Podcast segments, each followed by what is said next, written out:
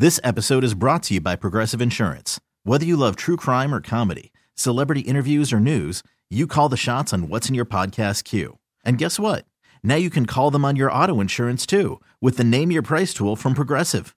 It works just the way it sounds. You tell Progressive how much you want to pay for car insurance, and they'll show you coverage options that fit your budget.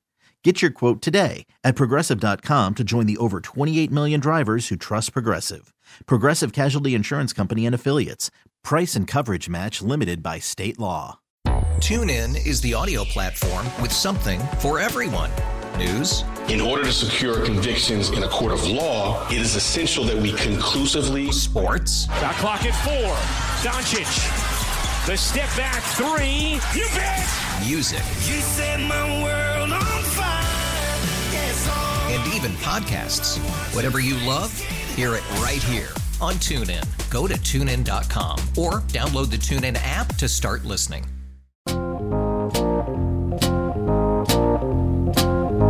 WFAN and WFAN FM New York, a radio.com sports station.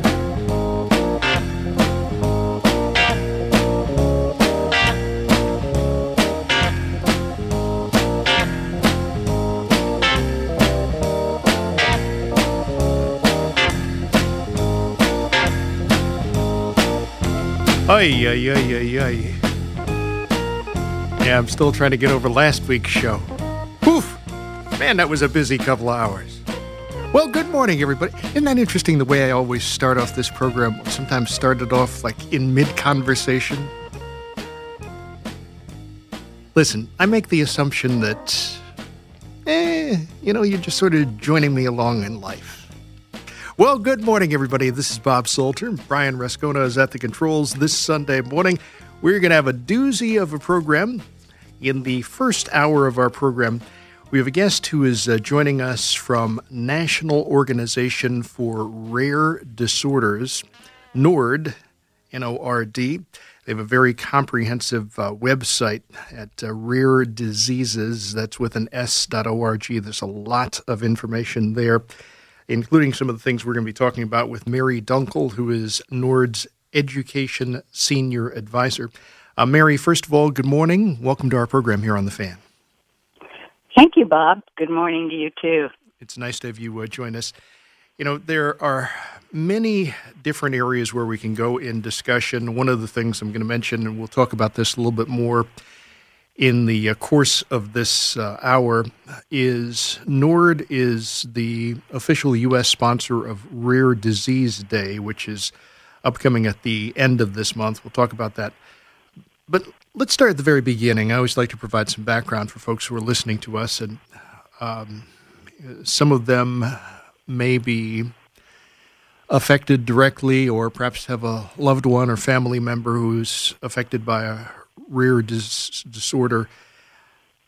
What is the best way for you to explain what NORD is all about?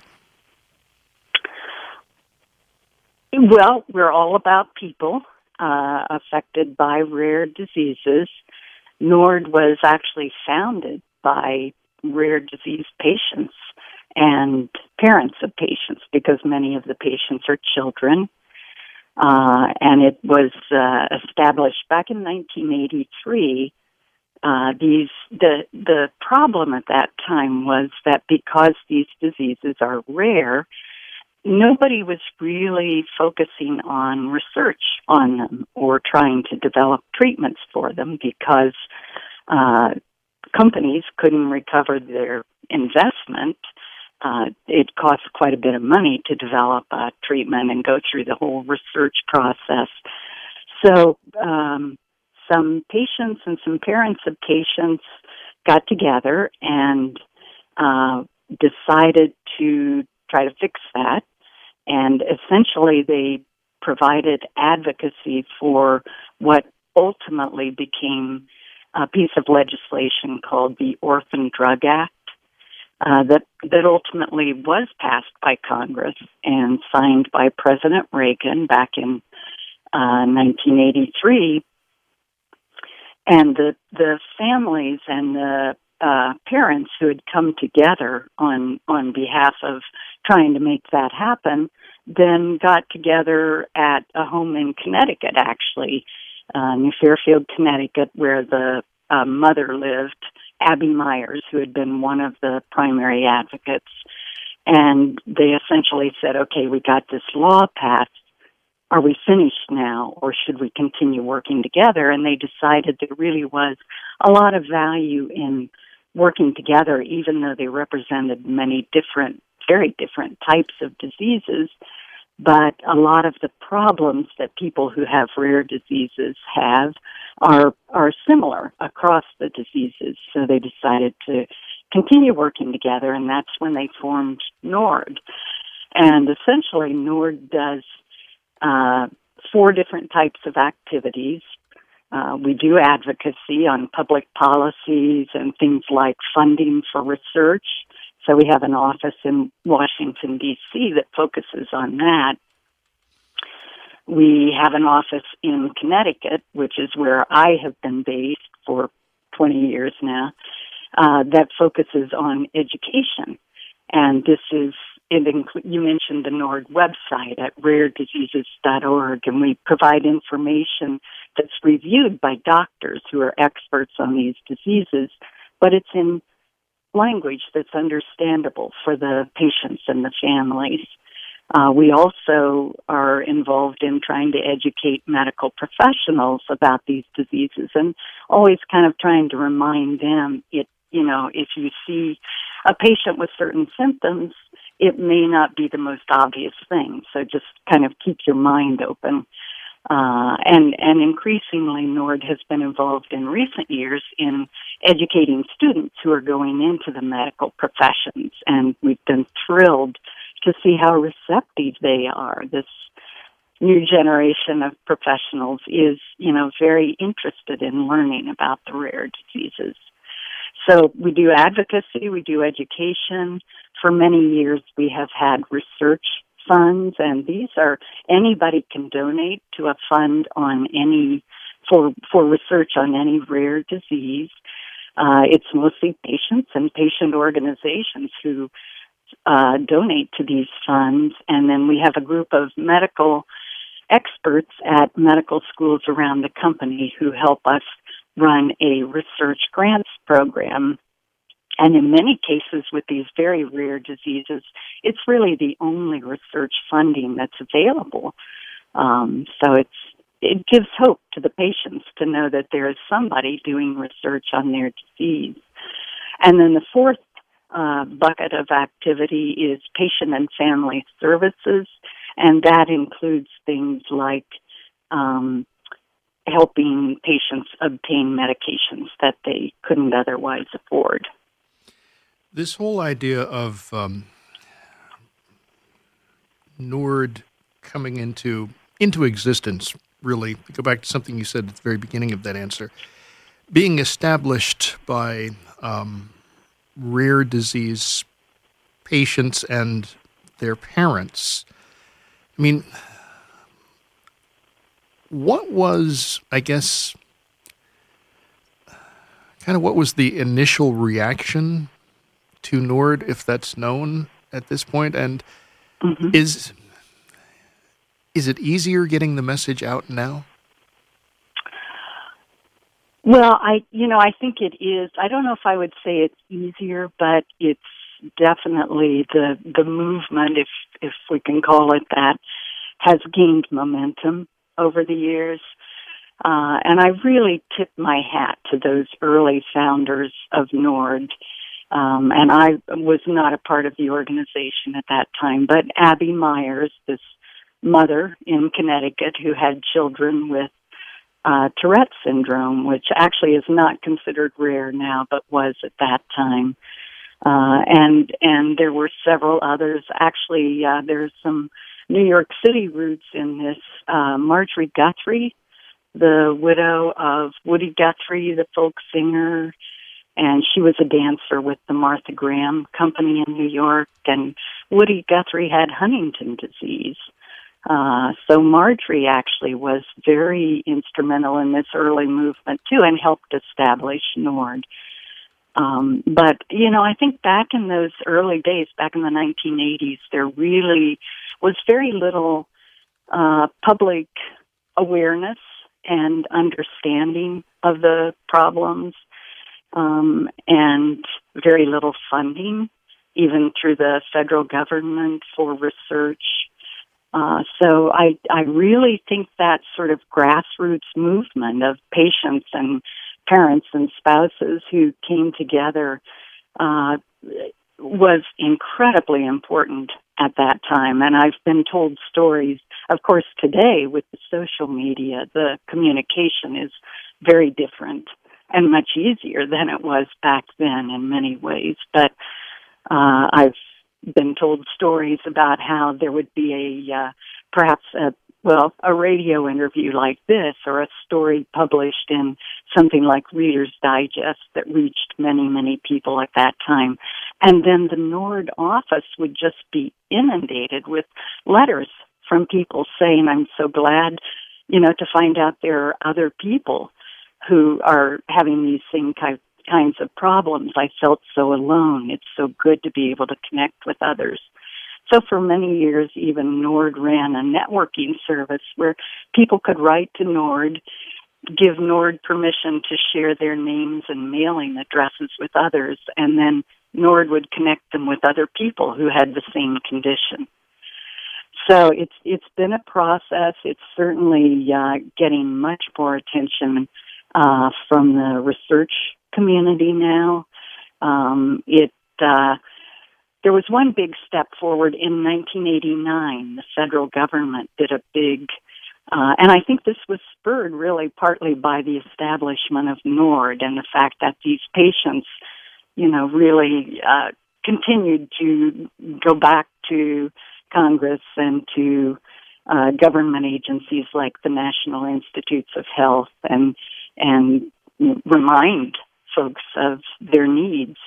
So in 1989, there was this big uh, federal study that was commissioned by Congress to find out what what are the problems of these families. And one of the things that happened as a result of that was that there was a special office established at the National Institutes of Health specifically to focus on rare diseases and the needs of those families.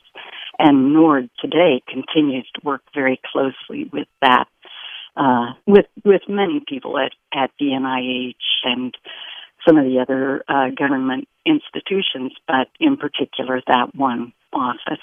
Mary Dunkle is NORD's Education Senior Advisor. NORD, the acronym standing for National Organization for Rare Disorders. That's uh, the focus of our discussion this first hour of our program. By the way, you know, uh, somebody who's listening to us may be struck by something that we're talking about. Perhaps you have a question. You can join us. 877 337 6666 is our number here at The Fan. Feel like they're doing a travel show. What is going on here? Everybody's all, always leaving here. Leaving. that's right. Of course. Of course they are. Fine program with Evan and Joe. I'll be there listening. Make sure you are too. And good morning, everybody. This is Bob Salter on our program this Sunday morning. We're in a discussion with uh, Mary Dunkle, who is the Education Senior Advisor for NORD. NORD is an acronym standing for National Organization for Rare Disorders. I mentioned earlier the website for NORD is rare diseases, that's with an S dot org. Um, there's a lot of people who visit that site. There's a lot of information on the website as well. Uh, Mary, there's so many inf- things that you provided us in background in beginning our discussion, but one of the things that I wanted to focus on in um, our discussion today is talking about something that you mentioned in um, answering the initial question that I posed to you about the background on Nord when you're talking about the um, role that social media uh, plays today, in terms of um, creating awareness about some of the diseases, and even, I guess, is it possible, even in some of the other work that NORD does, that social media has basically an increasing role? It has uh, an incredibly important role to the families that we serve, um, and and obviously you always we're always warning people that you know with with any information that you're getting or you're sharing online you have to be careful. You have to be sure it comes from trustworthy sources and that sort of thing. But that said uh, the opportunity to connect with other people. As you can imagine if you're affected or your child is affected by some terribly rare condition that uh, you get that diagnosis and it's something you've never heard of before, just to be able to connect with other people and hear about their experiences. And I, I've seen it so many times over the years that, you know, parents helping newly diagnosed families and kind of walking them through that initial shock and fear and helping them see, you know, that there is life after diagnosis and we can all work together. Nord's uh, motto actually is alone we are rare, together we are strong. Uh, and and one thing that we see happen, and I I just have so much admiration for the families that we work with, uh, but often we'll see somebody's child, for instance, gets a diagnosis, and that family uh, will connect with others, and even though it may be an incredibly rare condition, they'll create some sort of web presence, uh, you know, maybe a very simple website. Often the, you know, the teenage kids in the family help them put together the website and then they'll find a doctor and the, the medical experts that we work with are so generous in sharing their time with these families because they understand that you know the the isolation and the special challenges. So they'll get a medical expert to, you know, perhaps answer questions through their website or help them review their information to make sure it's accurate. Uh, and, you know, just to think about the difference between what it was like back in the 1980s to get one of these diagnoses and then today to be able to connect not just with people in the U.S., but around the world, because sometimes with some of these diseases, you know, there may just be a few dozen people all around the world who have that particular diagnosis. Uh, one thing that we have seen over the years is the number of diseases continues to go up as new ones are identified. And many of these uh, are genetic diseases or have a genetic component.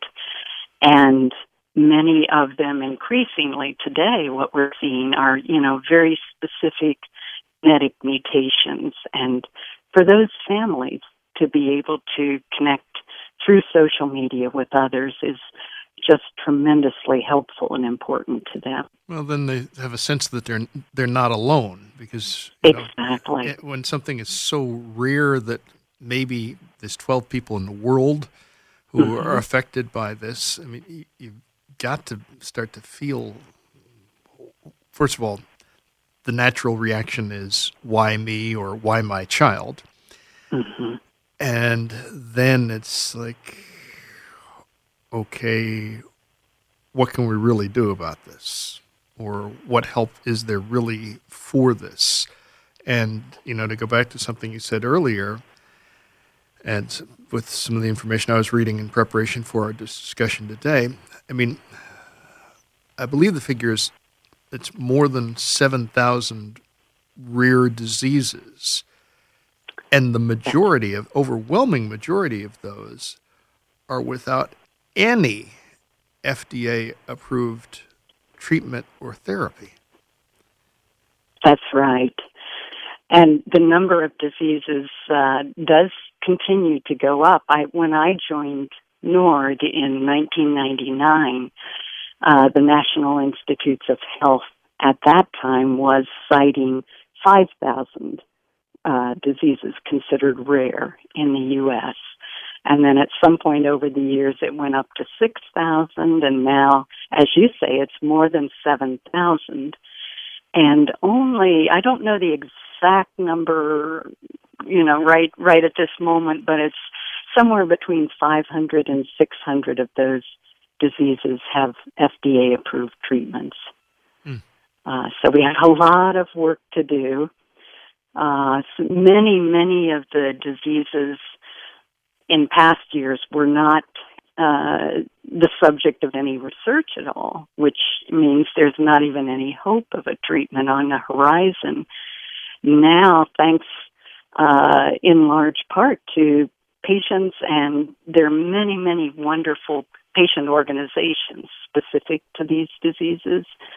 Uh, and they have uh, many times they'll they'll raise funds for research and find uh, researchers and and actually actively work to interest them in their diseases.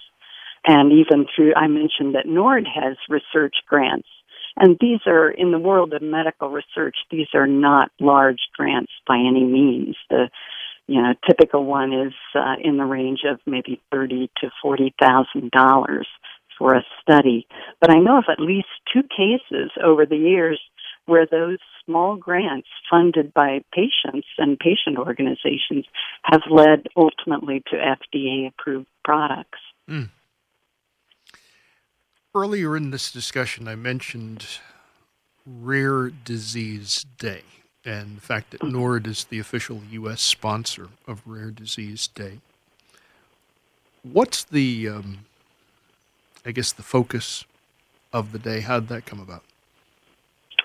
The the focus is really just awareness and education, and it started in Europe back in 2008, NORD has a partner organization, a similar organization that represents uh, the entire rare disease community in Europe. It's uh, the European Organization for Rare Diseases, or EURORDIS.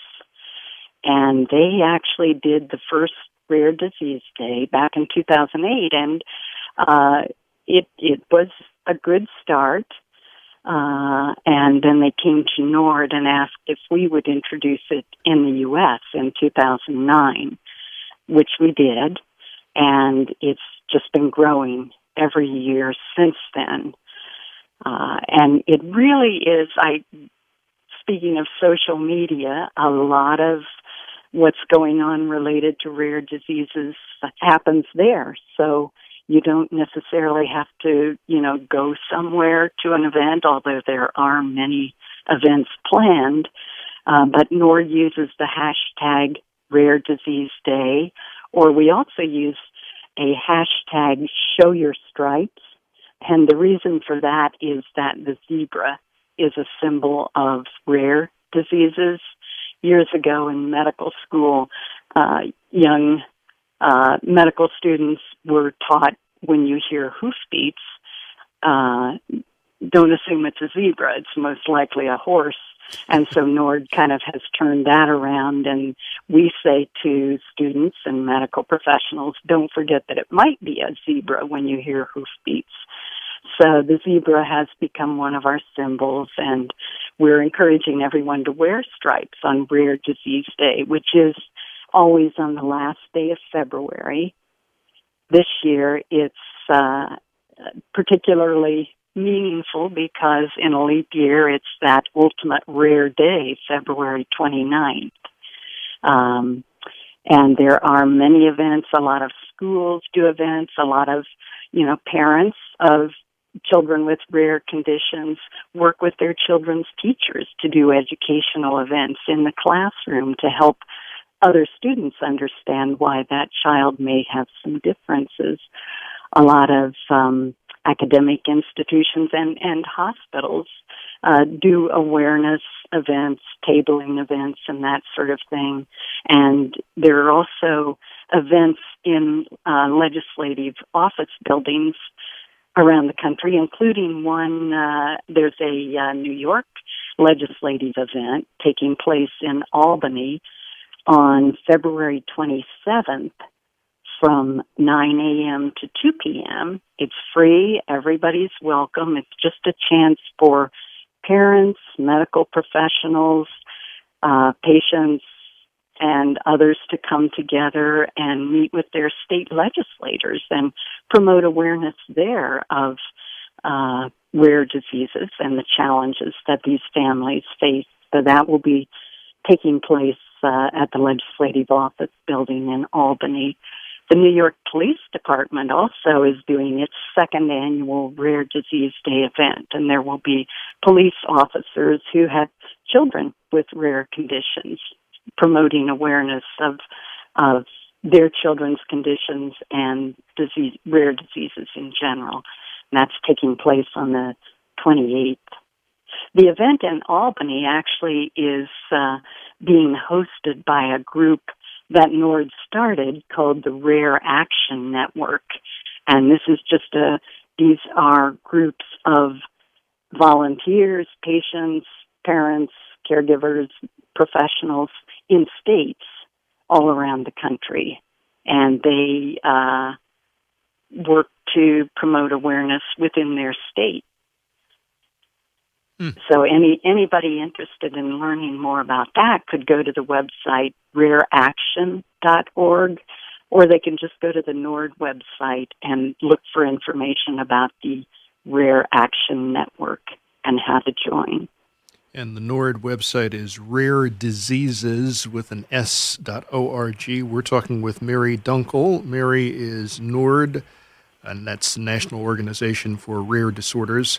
Uh, she is the uh, Education Senior Advisor, and she's our guest this hour of our program uh, here on The Fan. Um, there's many different things that pop in my mind based on some of the things that you're sharing with us in our discussion. In um, the home stretch of our program, I want to touch upon um, something that's I believe you alluded to earlier, and I think it's a natural uh, question when you talk about um, medical professionals, med school students, and that is what exposure, if any, um, and if you know this, I don't even know if you do know it or not. Do they get any exposure to, um, you know, rare diseases, rare disorders as part of their curriculum? I want you to touch upon that. We're going to take a pause uh, and do a few messages, get our latest sports update. We'll let you uh, touch upon that and um, some other things I want to get into and talking about some of the advocacy efforts of NORD as we continue on our program this Sunday morning. It's Sunday morning on The Fan. Good morning, everybody. This is Bob Salter. Thank you for joining us on our program today. We're in a discussion talking about the work of the National Organization for Rare Disorders, goes by the acronym NORD, N O R D comprehensive website at rare Dis- diseases that's with an s dot org. Uh, rare disease day comes up at the end of this month on the uh, 29th as well. In our discussion we're talking with mary dunkle. Mary is the education senior advisor for nord and she's joined us on our program. What i mentioned earlier too is um, you want to join us in the discussion. You know sometimes there are people who listen to shows that we do that um, can identify very much with some of the things that are being said. Uh, perhaps there's somebody in your family, a loved one, or you yourself are impacted by um, one of these um, rare disorders. You can join us in our discussion. 877 337 6666 is our number here at the fan. And um, we'll get to some folks on the phone in just a moment. But I posed a question to you, Mary, that has been bouncing around in my head the entire time that we've been talking.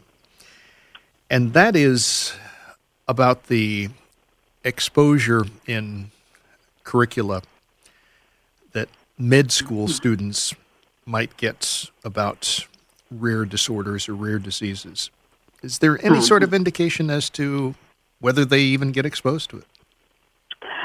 They do, and and I do think it's increasing. Although obviously, with more than seven thousand diseases, it's you know maybe not so much a matter of of exposure to specific uh, diseases, but more the mindset of you know being aware that there are these many many diseases.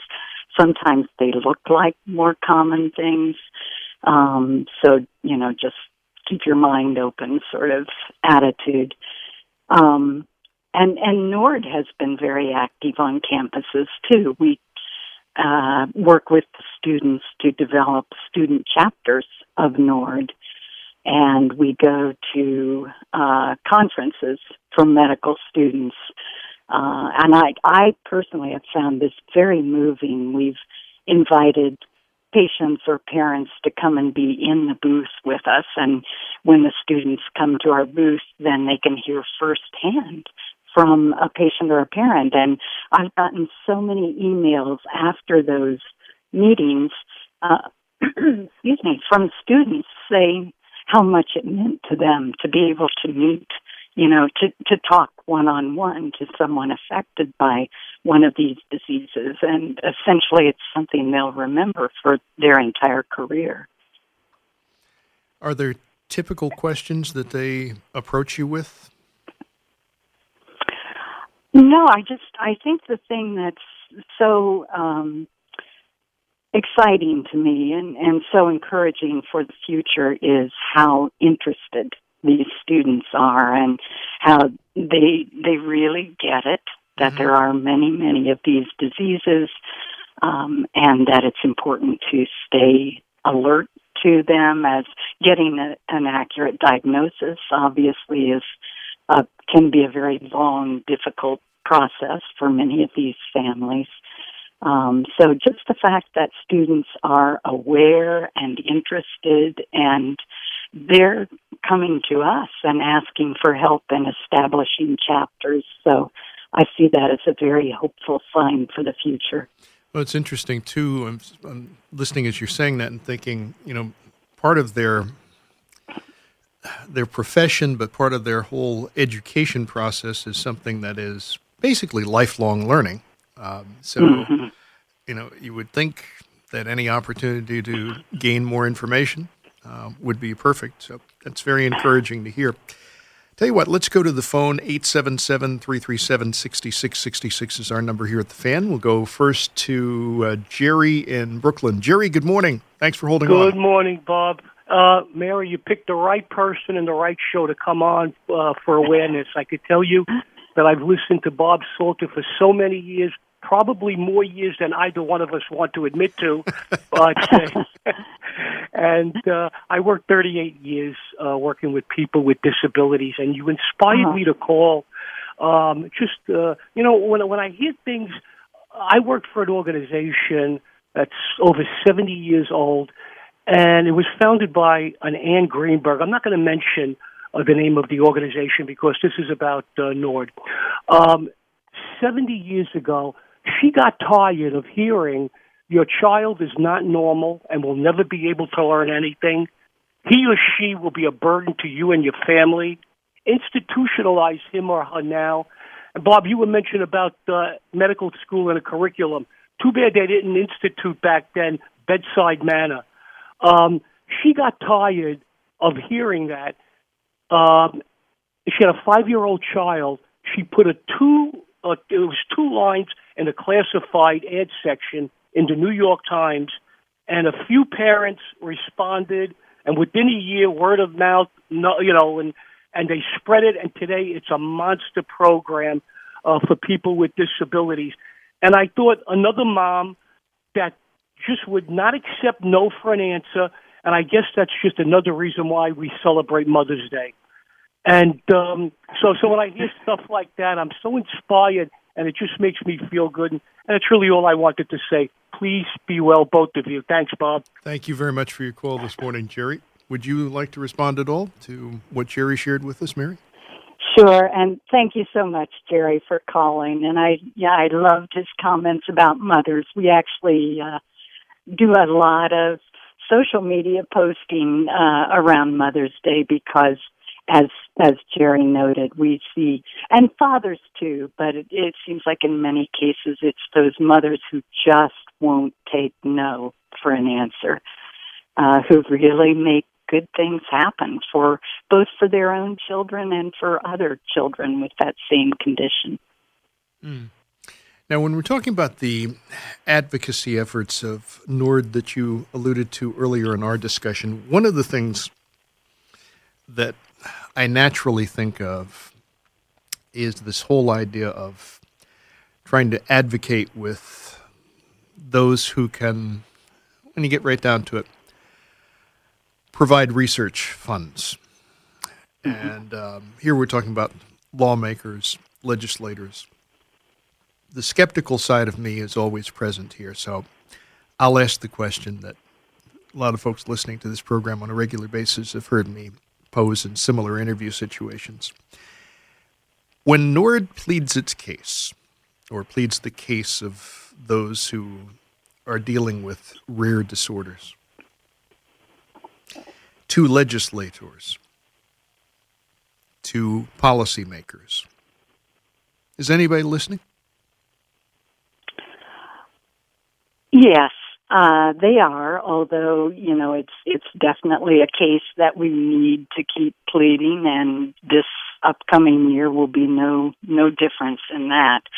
I think uh, this is uh, really a situation where there is tremendous value in people with rare diseases coming together uh, through NORD to plead their case together.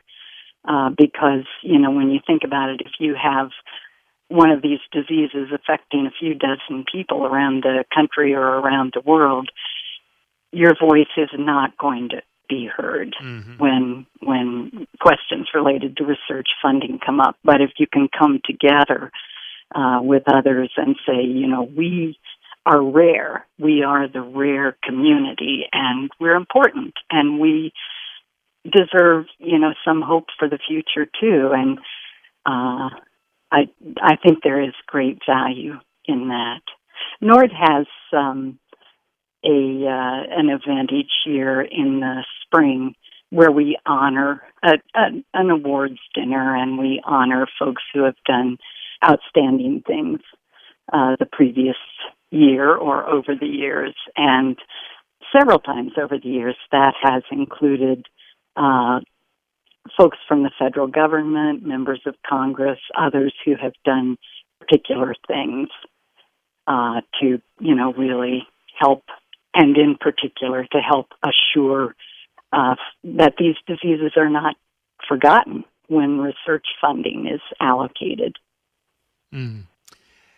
One of the things that impressed me when I was visiting the um, website rarediseases.org was the way in which there's material made available, and it's frankly in various forms of uh, media that can be um, a resource not only for patients but also, and this is an important aspect of the discussion, for their caregivers. Mm-hmm. Why is that so crucial? Well, I, crucial is absolutely the right word. I, you know, I think what we see over and over again is when somebody gets one uh, this one of these diagnoses for themselves or their child or their spouse the first thing they want to do is educate themselves uh, about that condition so they can be good advocates for themselves or their loved ones. And that's such an admirable thing, and we really want to support it. And so we work very, very hard to provide information uh, that is accurate, uh, that is not needlessly frightening, but also doesn't we don't ever want to give, you know, false hope or a falsely um, rosy picture of the situation. Uh, but just to provide that necessary information, and we get incre- the the information on our website typically is written by uh, members of our staff. We have a genetic counselor on staff who oversees our rare disease database of written reports. And she's been with NORD for more than 20 years and I'm sure could have been making more money and, you know, had a different type of professional career, but she's so devoted to that database and to providing information that's helpful to the families. Uh, and we get incredible support from doctors at medical schools around the country who don't get paid for doing this, but just volunteer their time to review our information to make sure it's accurate. And uh, some of these diseases are named for the uh, doctor or the medical researcher who first identified the condition, and in some cases, it's that person uh, who is reviewing the NORD reports. So we we really try to get the leading, the best expert on each topic. Uh, but you know, we just we admire the work that the patients and families do, and we want to do whatever we can to facilitate that and to to make it possible for them to be good advocates for themselves and others. I don't know if we mentioned this earlier in our discussion. For some reason, I'm thinking we didn't, Marion. One of the things I had noted when I was looking at um, your website earlier, when talking about Rare Disease Day, and that's next Saturday, the 29th, I believe I saw that, and this is in Washington, D.C., if I'm correct. There's an event, it's called a family event at the International Spy Museum. Is that right? That's right. And that's, uh, this is the first year NORD has done that event.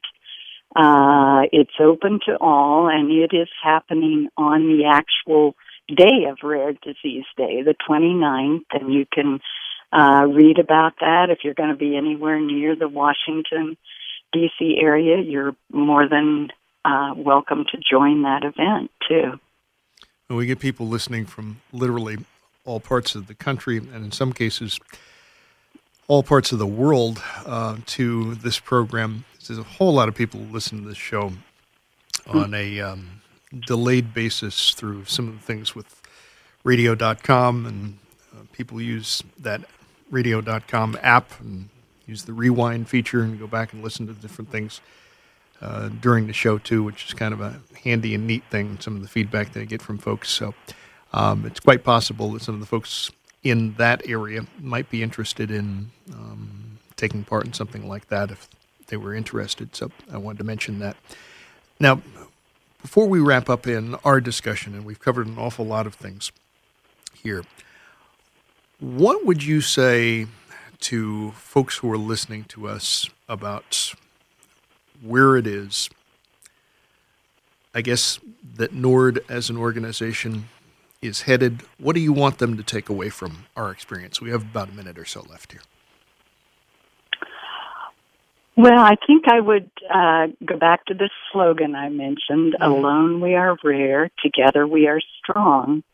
And I would encourage anyone who has a connection to a rare disease, uh, a friend with a rare disease, um, or or just an interest uh, to to come to the NORD website at rarediseases.org and to consider getting involved in some way. And this could either be uh, through the various types of NORD programs that I mentioned or through this Rare Action Network that we sponsor in the States. And you can uh, get involved with other people in your state and help uh, to raise awareness within your own state, too.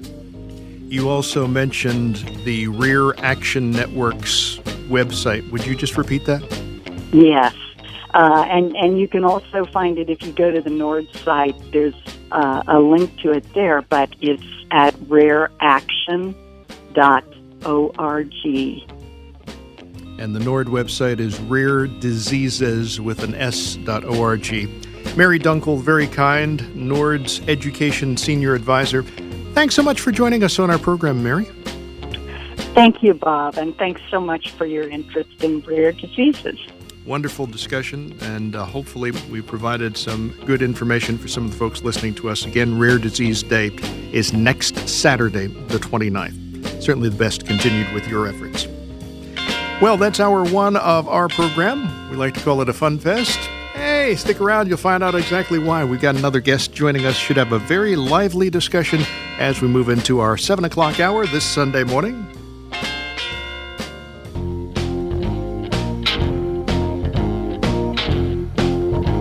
WFAN and WFAN FM New York, a radio.com sports station.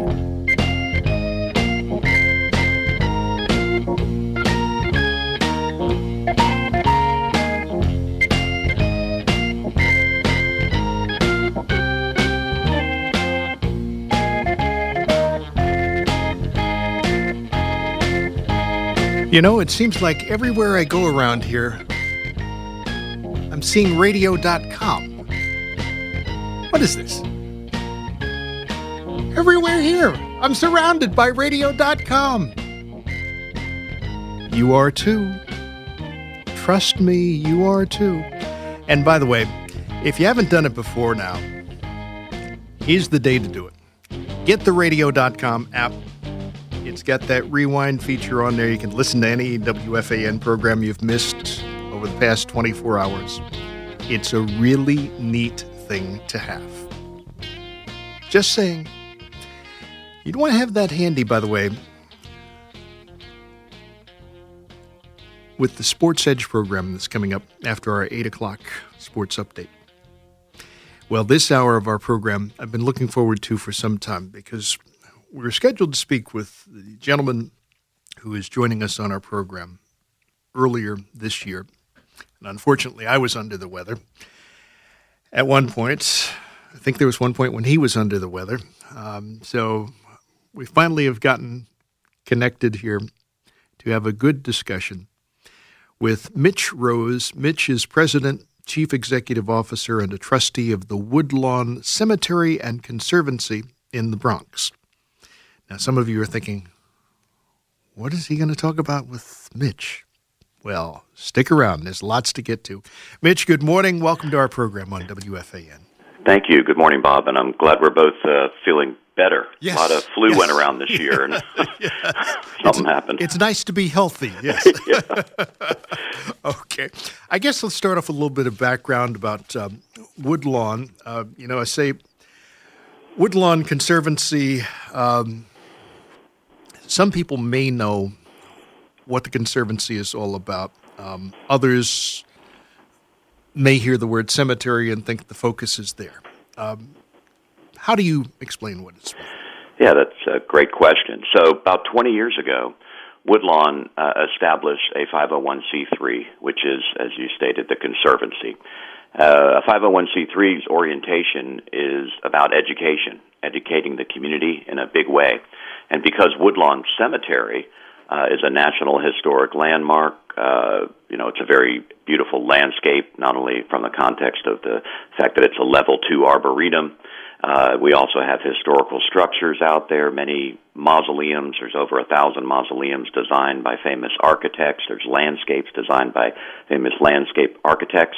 So the uh, relationship is to utilize the cemetery in a way that provides educational programming from field trips to workforce development to social media, uh, Woodlawn Connections, as we call it, launching them out, and, and then some big signature events, which just give the opportunity for uh, the community at large to see how valuable this National Historic Landmark can be from an educational perspective. Now, to put things in perspective, according to what I was reading in preparation for our discussion today, it goes back to 1863. That's the correct. or- origin of Woodlawn Cemetery. Is that right? That's correct, 1863. So we're over 150 years old. How did it get started? So the cemetery uh, industry back then, uh, in 1863, was uh, very different. Most of the cemeteries were what you would call a rural uh, cemetery, where uh, the environment of the cemetery was set up with small family uh, sections or plots with multiple interment sites.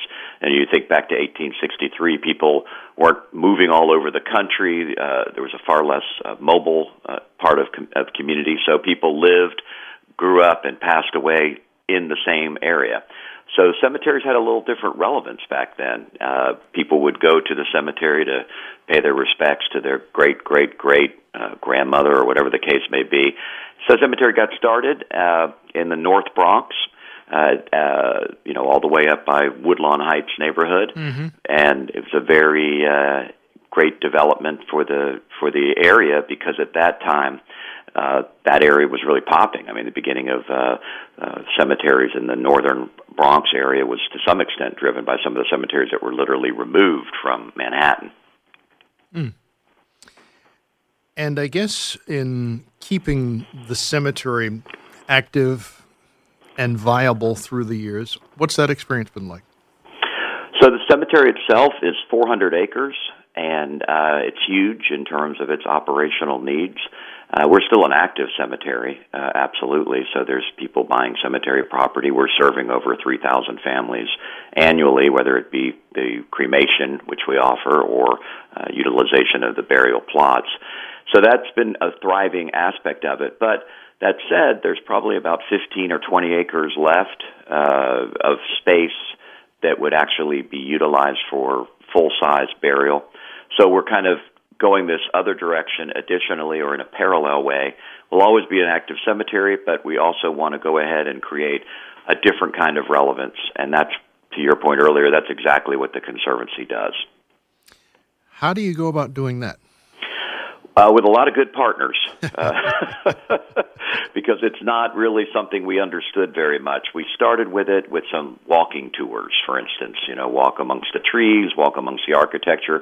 We have a fabulous uh, historian who has done a great job with a lot of volunteers doing a tremendous amount of research of the individuals that are interred at Woodlawn, and then again the architecture and the various aspects that make it a unique property. Uh, but our biggest partner that really kind of changed the changed the rules for us was the World Monuments Fund, uh, and the uh, uh, as well as a collaboration with the Bricklayers and Allied Crafts Workers Local One Union. And what I'm talking about here is workforce development. So several years ago, we launched a program, 10 week program, where we bring young men and women into our cemetery and under the uh, guidance of a resident craftsman, a retired union worker, they learn stonemasonry and the professional uh, aspects associated with that with some big certifications. They get out OSHA 30 certification, uh, scaffolding certification, and we're pretty proud to say that we've actually turned out 83 young men and women through this program. Uh, and the retention rate and the amount of them moving into the union is significant. About 20%, 25% end up right in the bricklayers union. So, for lack of a better uh, description, we're creating union jobs at Woodlawn. And those have got to be pretty nice union jobs, too. Very good and in high demand. Mm-hmm. As you know, uh, as we all know, there's some significant structures uh, all throughout Manhattan and the Bronx and Queens and et cetera. And these structures need attention. Uh, namely, when you look at a structure, you, you, you see the stone, but it's the it's the masonry. Uh, you know, it's the repointing in between. It's the mortar in between. That requires a fair amount of work, uh, preservation, and effort to make sure it's secure so the buildings hold up. Uh, and that they learn when the folks come in, essentially what they're learning is the core of construction. So a lot of our, our graduates end up in some aspect of the construction field, whether it be masonry or whether it just be general construction. So it's a really uh, exciting program for us. We're five years in. We raise money for it. It's expensive, uh, so we get a lot of wonderful grant funders from uh, foundations that are out there interested in supporting young men and women getting good jobs and very sustainable jobs. And how does that also promote, I guess, diversity in that field? Well, it absolutely promotes diversity because we're the Bronx, so 55% Spanish speaking in the Bronx. A lot of our uh, young men and women who join our program, uh, English could be a second language to them. Uh, they're not necessarily, in most cases, perhaps college bound. So they come on to our program, and just by given the dynamics of where we are, that's what ends up happening. A, a diversified workforce moves into the union. And that's what the union wanted too, and they saw that as well. And it actually goes back even deeper. We are very involved with the school system on multiple levels. We have a, uh, a cohort program and uh, with interns uh, through the Department of Education uh, Summer Youth Employment Program, as well as a program with the CTE schools. So throughout the course of the year, it's not just these workforce development young men and women. There's about another 75 or so that come through and do various projects in the cemetery research projects that we develop, where they do studies, where they use some of the technical and technological uh, components that are associated today with historic preservation. So we bring them in early. Uh, in fact, we go even deeper. We we bring them in for field trips. Almost 2,000 uh, young men and women come through our field trip programs and tour the cemetery with a curriculum-based, programmatic uh, theme. So they learn about the history and the legacy of the notables that are buried here, and then hopefully come away with some energy and insight as to what they can do with their lives and how many people who are interred at Woodlawn, many famous, notable people, didn't start out that way. They started out with some, some tremendous odds against them, and they overcame those odds, and they created a legacy. So we use the notables as kind of an inspirational component for the young men and women who come through the field trips. Mm, I would imagine that they do cite that as something that is, inspires them at times. Absolutely. I mean, when you, you know, for instance, uh, uh, Celia Cruz, so Celia Cruz is uh, interred at Woodlawn, and she's certainly very famous for uh, being the queen of salsa, as, as she is noted. And she was inspirational. She was an immigrant, and she came in uh, from Cuba. Uh, and ultimately won uh, a Grammy, you know, Grammy-winning award artist. So she went through a lot of uh, challenges uh, during the period of Fidel Castro in Cuba, but she's buried at the cemetery, and what we've done, I think this will be our third year doing it, is we actually offer a three or four day event where we use uh, one of our buildings on site, set it up like a museum. People come through and see all the different artifacts of her life, uh, the dresses, the uh, uh, various uh, memorabilia and paraphernalia from her award-winning events. Uh, we show video uh, the dresses, by the way, are off the charts. There like a dozen dresses, and she was very flamboyant and very, you know, as many celebrities are, had some tremendous, uh, uh, you know, outfits and things of that nature. So we had about 3,000 people, Bob, come through over a four-day event through the building, looking at all this stuff, remembering various times they saw her, perhaps when she was alive, and then on Sunday at the end of the event we do a salsa concert right at the cemetery. We had about 2,000 people come to that concert. And everything I just said is free. It's supported through the effort of the 501c3, and that's really what makes uh, uh, the C3 different and unique in the context of what we offer to the community. Mitch Rose, who's President, Chief Executive Officer, Trustee of Woodlawn, is talking with us on our program on The Fan this Sunday morning. After our 8 o'clock update, it is Rick Wolff who's along with the Sports Edge program here on The Fan. After our 9 o'clock update, Ed Randall is by talking baseball. We are in a discussion with Mitch Rose. Mitch is President, Chief Executive Officer, Trustee of the Woodlawn Cemetery and Conservancy in the Bronx. And um, there's so many different things to cover in the course of this discussion. Um, with you. You provided us with some good information, first part of our discussion. I also wanted to mention the fact that for folks who are listening to our program, you know, you can join us at any point in the, the show if you have a thought or comment along the lines of what we're talking about. 877 337 6666 is our number. And let's go to uh, Mary on Long Island who has joined us. Mary, good morning. Welcome to the fan. Good morning, Bob. Good morning, Mr. Rose. Um, this is a fascinating subject. And when you first announced it, um, I thought, ooh, what are they going to talk about? But there's a lot to talk about. exactly. Um, I have a few points. I hope you don't mind, and I'll try to be brief. Um, number one, I, I love this program for training young people for jobs. It's it's amazing. Um, are, is this done around the country, or is yours the first cemetery to do this? We're the first cemetery to do it. I think it's been done certainly um, in the context of this scale. We're the first to do it, and I should say too, and I neglected to mention earlier, we do it very well because of our partners. And one of our partners is the World Monument Fund, and they have a mission to do preservation across the world. But our local partner is the Door. And the Door is a social service agency that provides wraparound support services for young people all through New York City career support, resume writing, even job placement. So those two partners are really what make this thing work for us. It's perfect. It really is because you know it's almost like it's in memory of these people who this is their final resting place. Their their existence in a sense is going on by helping others through you and, and the efforts of, of the organizations. Um, I I also loved what you said about um, you know, it's a community place and, and you bring the community together. Uh, I would assume this teaches respect, which, you know, probably a lot of people already have.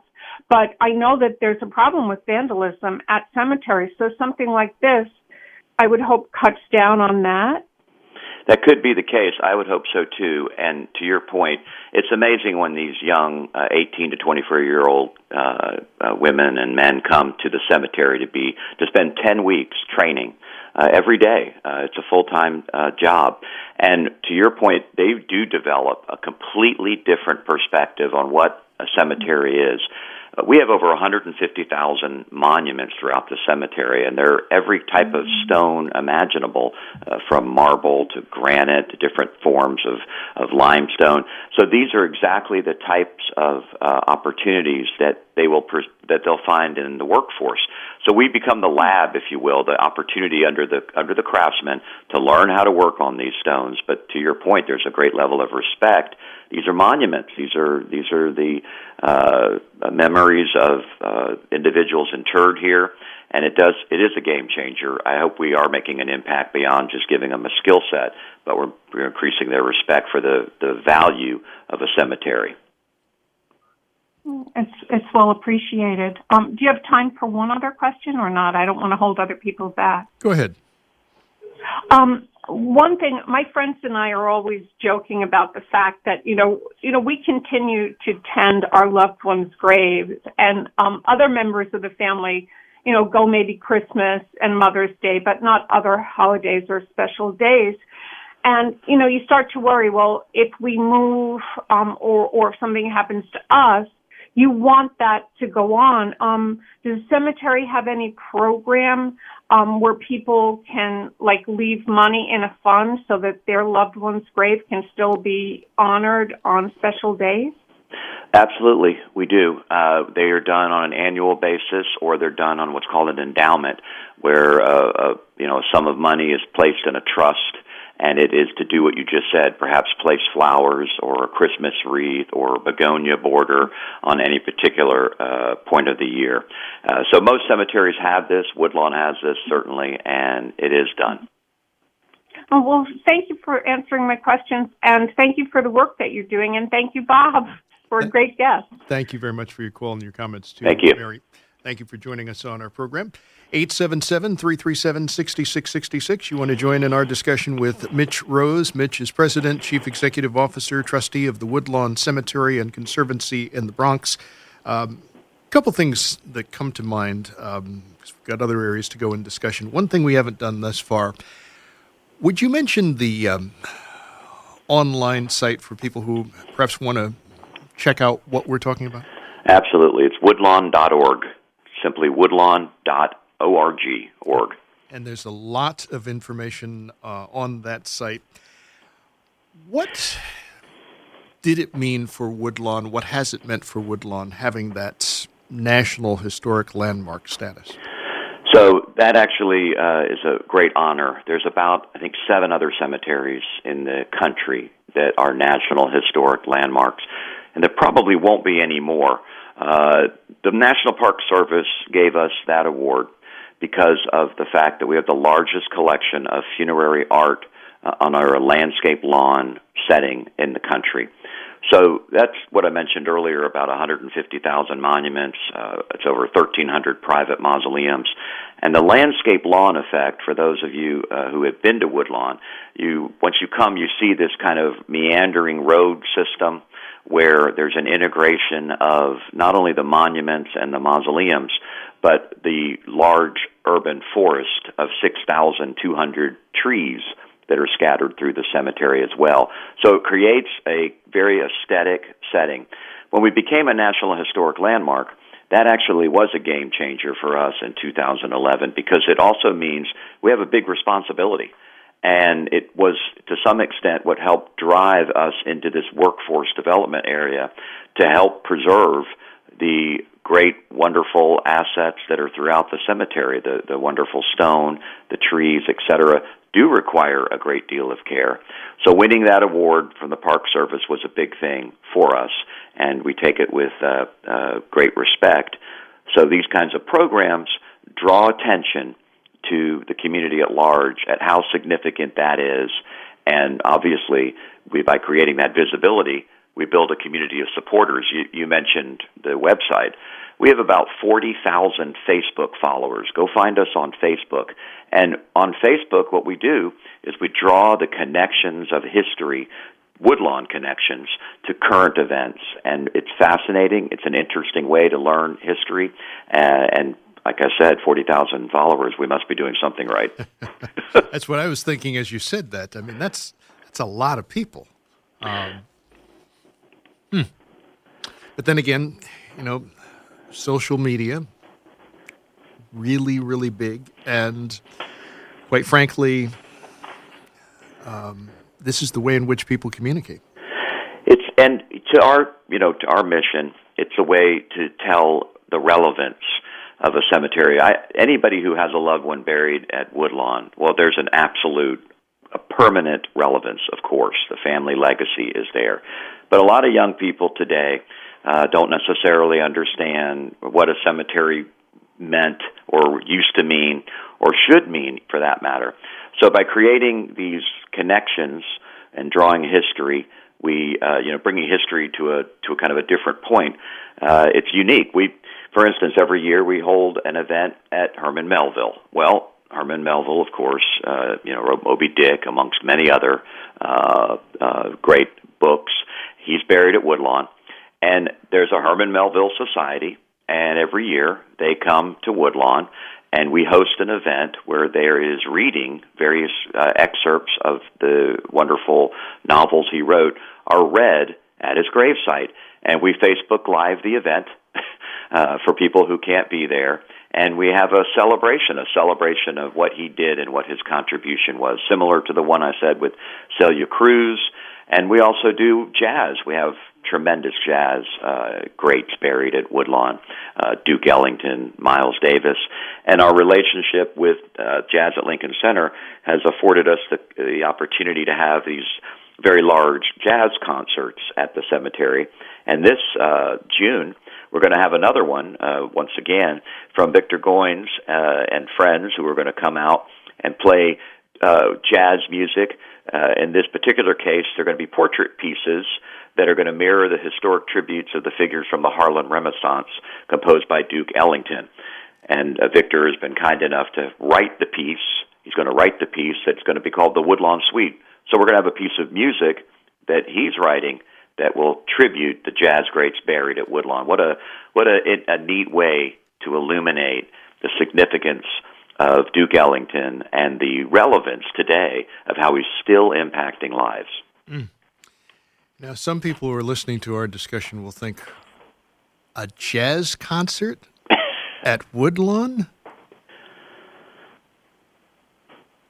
Well, I think they should come because thousands of people do. And by the way, just for picture purposes, we have a very large open segment of the cemetery. It's an open field, and it is where the concert is held. So they're not you know, stepping all over internments or something like that. It's essentially a green space that we've opened up at the Jerome side and maintained availability for this type of setup. And when we've had the jazz concert uh, a few years ago at the 150th, and Wynton Marsalis came out, he said exactly what you just said. Why would you have a jazz concert? And he told us why. Because the influences of the people that he respected on his personal life that made him a musician were buried at Woodlawn. So, what better place to have a jazz concert? What better place to pay respect, illuminate the legacy of individuals that are buried there, and do it in a manner that brings forth all other individuals a, a better understanding? You may have not heard Miles Davis music uh, maybe you've never even heard Duke, Duke Ellington. I suspect you probably have, but there are a lot of individuals who haven't. So for them to come to the cemetery, uh, go to the gravesite, which we have our trolley where you can go to the gravesite and place a flower or pay your respects, and then have it culminate with a concert that's based on illuminating the memory of uh, that individual. And you mentioned diversity. Woodlawn has always been a non-sectarian cemetery, non-denominational anybody has been welcome to be buried at Woodlawn. And Woodlawn obviously opened its arms to Harlem and the Harlem Renaissance and the Harlem Greats uh, and all that activity, those individuals ultimately passed, and many of them are actually buried at Woodlawn. Let's go to the phone here before we pause um, for sports update and messages. We'll go to Stan in Brooklyn, who has joined us. Stan, good morning. Welcome to the fan. Good morning. I really enjoy your shows. Thank you. Um, I was checking to see. I, I am the partnership director for LaSalle Academy High School in the Lower East Side of New York, and we uh, run.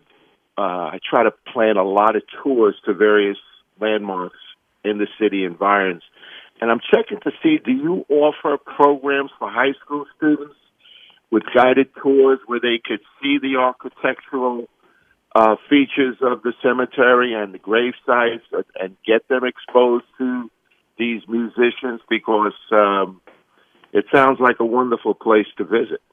Yeah, thank you. And absolutely, if you go to our website, you can act, uh, request information. We offer private tours, public tours. We have a, a plethora of regular tours that are all listed.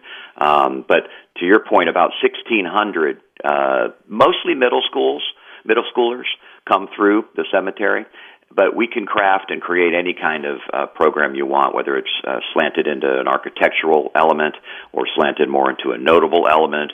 Uh, we're going to do a big Earth Day celebration where we uh, have a, uh, a variety of events on April 22nd, uh, which is open to the schools. So we have a lot of field trips that come in that day, and we, you know, we do a tree planting, tree maintenance, and things of that nature. We're actually launching this fall another uh, program for workforce development, which was in landscape restoration and landscape preservation. 30 young men and women are going to come into that program at the end of the year. So this year we're, we're going to have 50.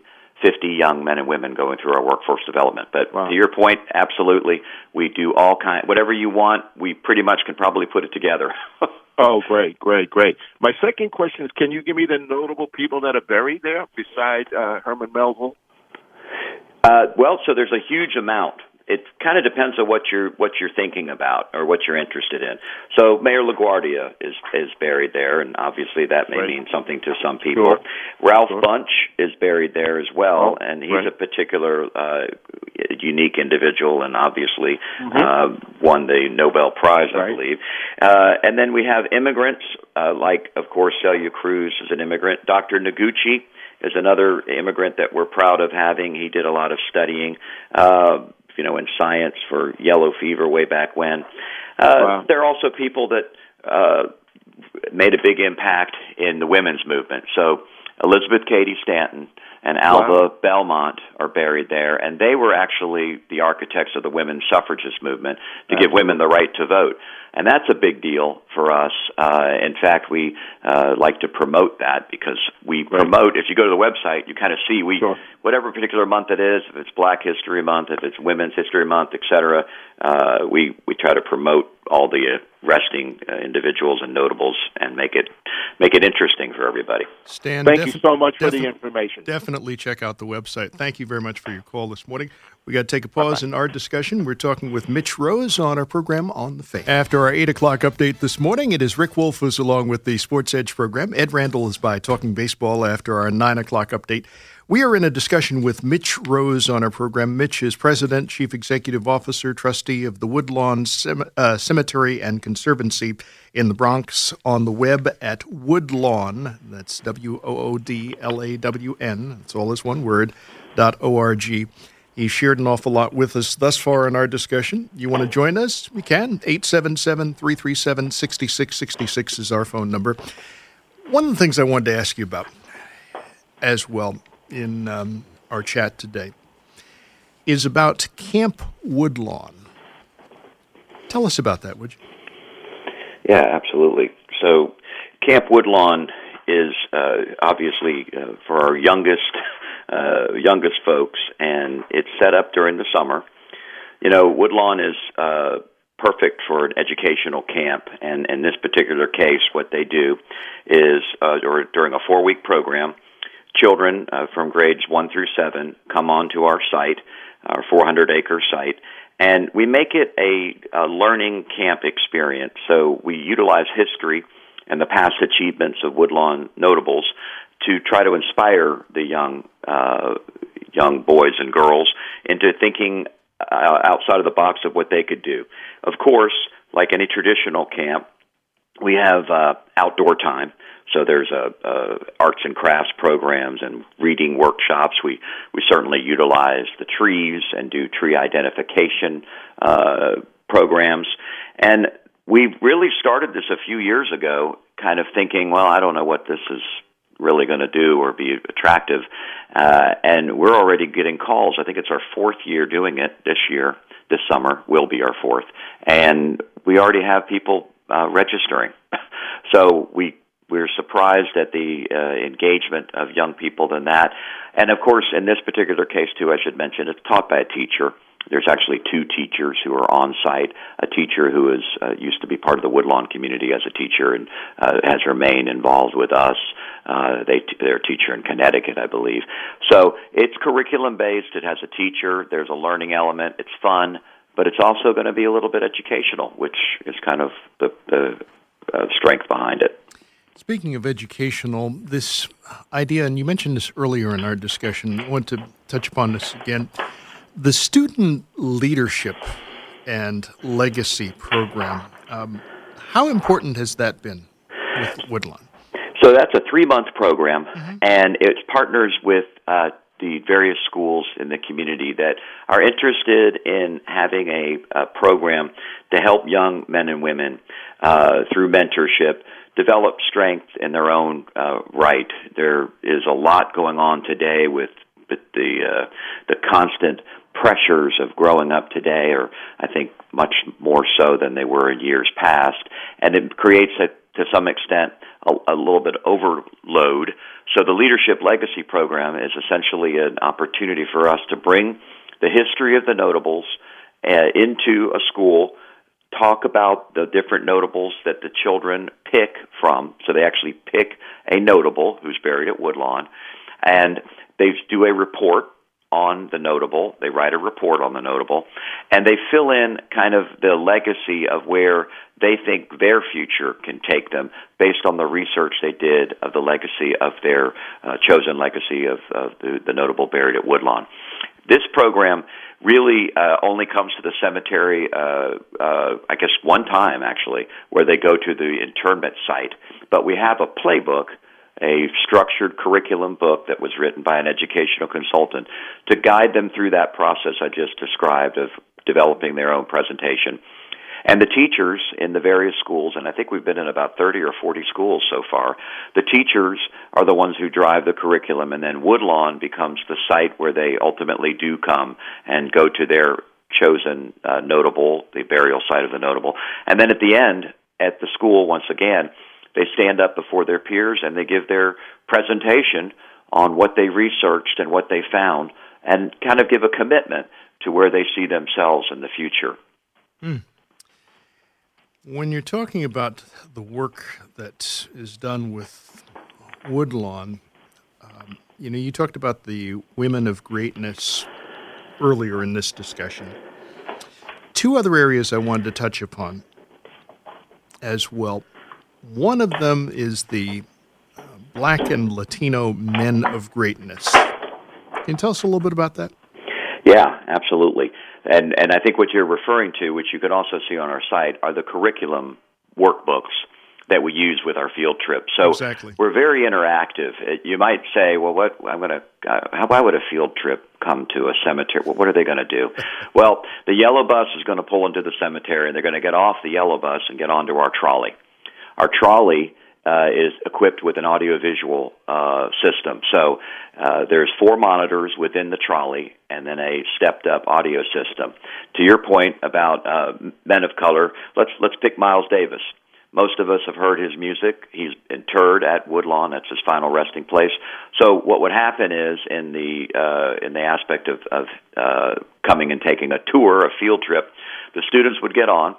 They would the trolley starts headed towards the internment site of Miles Davis, and up on the monitors and throughout the sound system of the trolley, you're going to hear Miles Davis performing. You're going to hear a short biography about Miles Davis, and you're going to look at your workbook that we gave you, and you can work through it in terms of uh, trying to read about a, a brief history about him, And then in this particular case, it asks the student to write down or draw a picture of their vision for their future. What's your passion?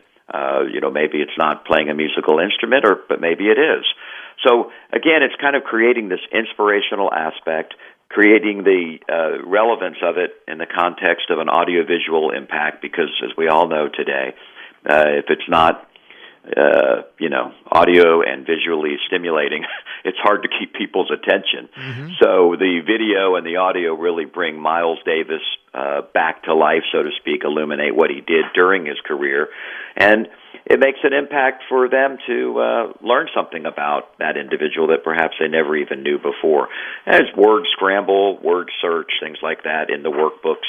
So we make it fun, we make it interesting uh, and uh, you know, I, like I said, nearly 2,000 uh, kids came through last year. We must be doing something right. Woodlawn, a silent city of immigrants. Would you tell us about that? Yeah, we, this is an actually interesting thing. We were commissioned and asked by uh, Councilman Cohen, who's a big fan of us in our district, he uh, commissioned us to he challenged us to say I'd like to see a, a silent city of immigrants a book uh, a workbook about the great immigrants uh, in our community and buried at Woodlawn of course. So we took the challenge and we wrote a workbook on it again with the help of an educator and a curriculum. And probably two of the notable ones in there as I mentioned earlier is Celia Cruz. I mean she was a Cuban born singer and she came to America and ultimately conquered the world as being become the queen of salsa. So it's a great story of accomplishment and overcoming. Uh, Dr. Noguchi is another one of my personal favorites. He uh, was a individual who spent a fair amount of time uh, in the United States after he left Japan. As a biochemist, he studied and tried to find a cure for yellow fever. Uh, and the Rockefeller Institute uh, is uh, was so tight with him in terms of his studies that they brought him to New York and ultimately buried him at Woodlawn. And at Woodlawn, annually, there's an event where Japanese uh, ambassadors and individuals come annually to the Noguchi burial site, and we host a memorial service in his memory. So these types of things, uh, I think one of the callers earlier mentioned, you know, paying your respects, bringing, uh, you know, whether it be flowers or just going to the gravesite. You know, we're big believers in that, of course, and we support that. You know, the international significance of Woodlawn is also shining through very clearly on based on things like you just mentioned. I mean, again, most people probably would never even think of that. Yeah, the international impact of Woodlawn, uh, you know, it, it, we we of course like to to believe, and, and many back in the in the day uh, when cemeteries were more significant, we're one of the most famous cemeteries in the world. Uh, and that being said, of course, I think every cemetery is famous within any given community because within that community, individuals are buried in that cemetery, and that makes it famous. I, you like to, I mean, I, as a cemeterian, I, I'm a big believer in that. But on an international basis, our goal is to make sure that the uh, attention is brought to the things like we've discussed in this conversation that our approach to the relevance of Woodlawn is innovative. Our approach to workforce development is different. Uh, our approach to our website and providing information to students about educational programs is unique, and I think that makes us something very different uh, on an international basis than what's happening across the world. The role of volunteers with Woodlawn, what do they do? So, obviously, uh, any good uh, nonprofit like Woodlawn is has to have volunteers, and we're fortunate enough to have a great many volunteers do a lot of research, genealogy research, studying the various individuals or the significance of the individuals through a series of workbooks. But volunteer one of my favorite uh, volunteer stories is a woman who came to work for us and uh, started studying veterans burials at woodlawn. As i said earlier we don't have a section dedicated to anything so particularly so there's not a veterans section or a uh, you know a catholic section or whatever. It's non-denominational non-sectarian.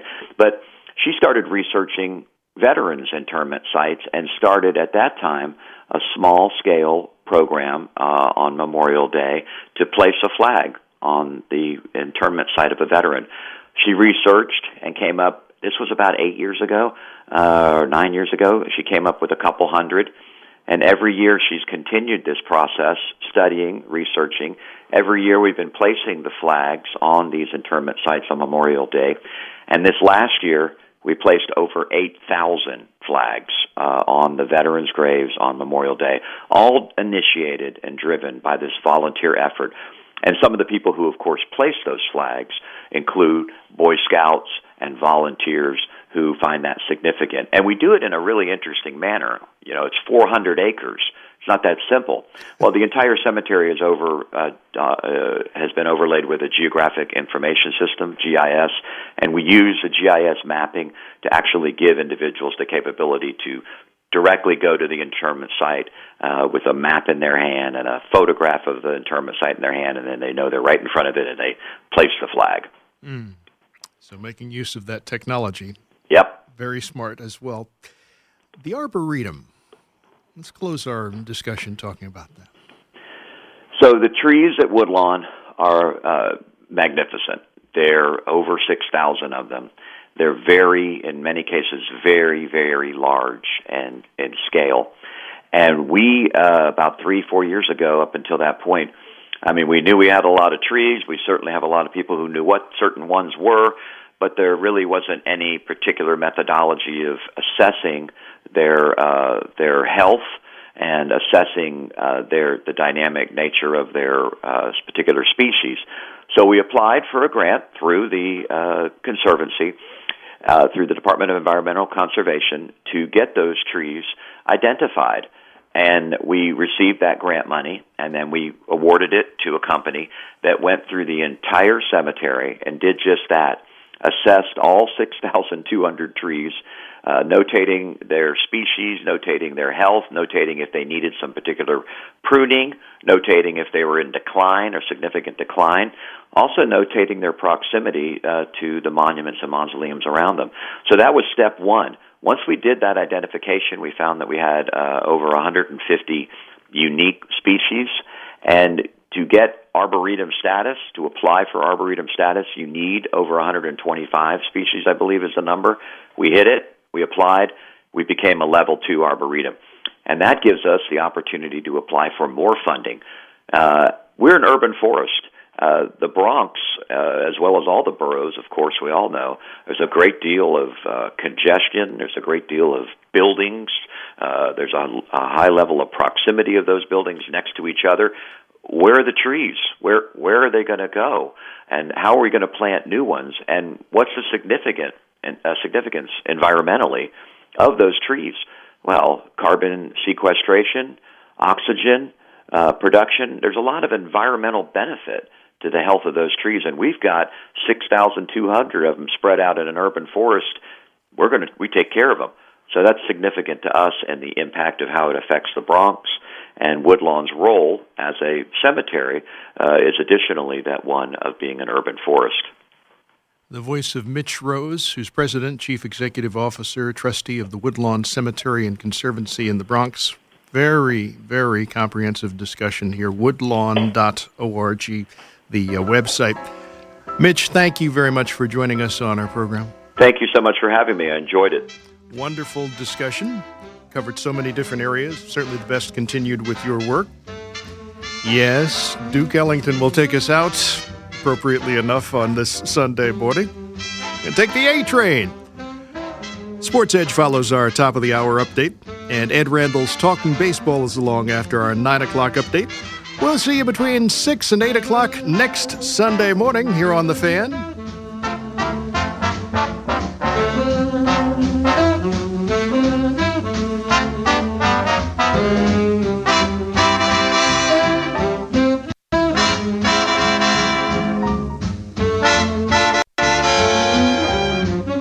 This episode is brought to you by Progressive Insurance. Whether you love true crime or comedy, celebrity interviews or news, you call the shots on what's in your podcast queue. And guess what? Now you can call them on your auto insurance too with the Name Your Price tool from Progressive. It works just the way it sounds. You tell Progressive how much you want to pay for car insurance, and they'll show you coverage options that fit your budget. Get your quote today at progressive.com to join the over 28 million drivers who trust Progressive. Progressive Casualty Insurance Company and Affiliates. Price and coverage match limited by state law.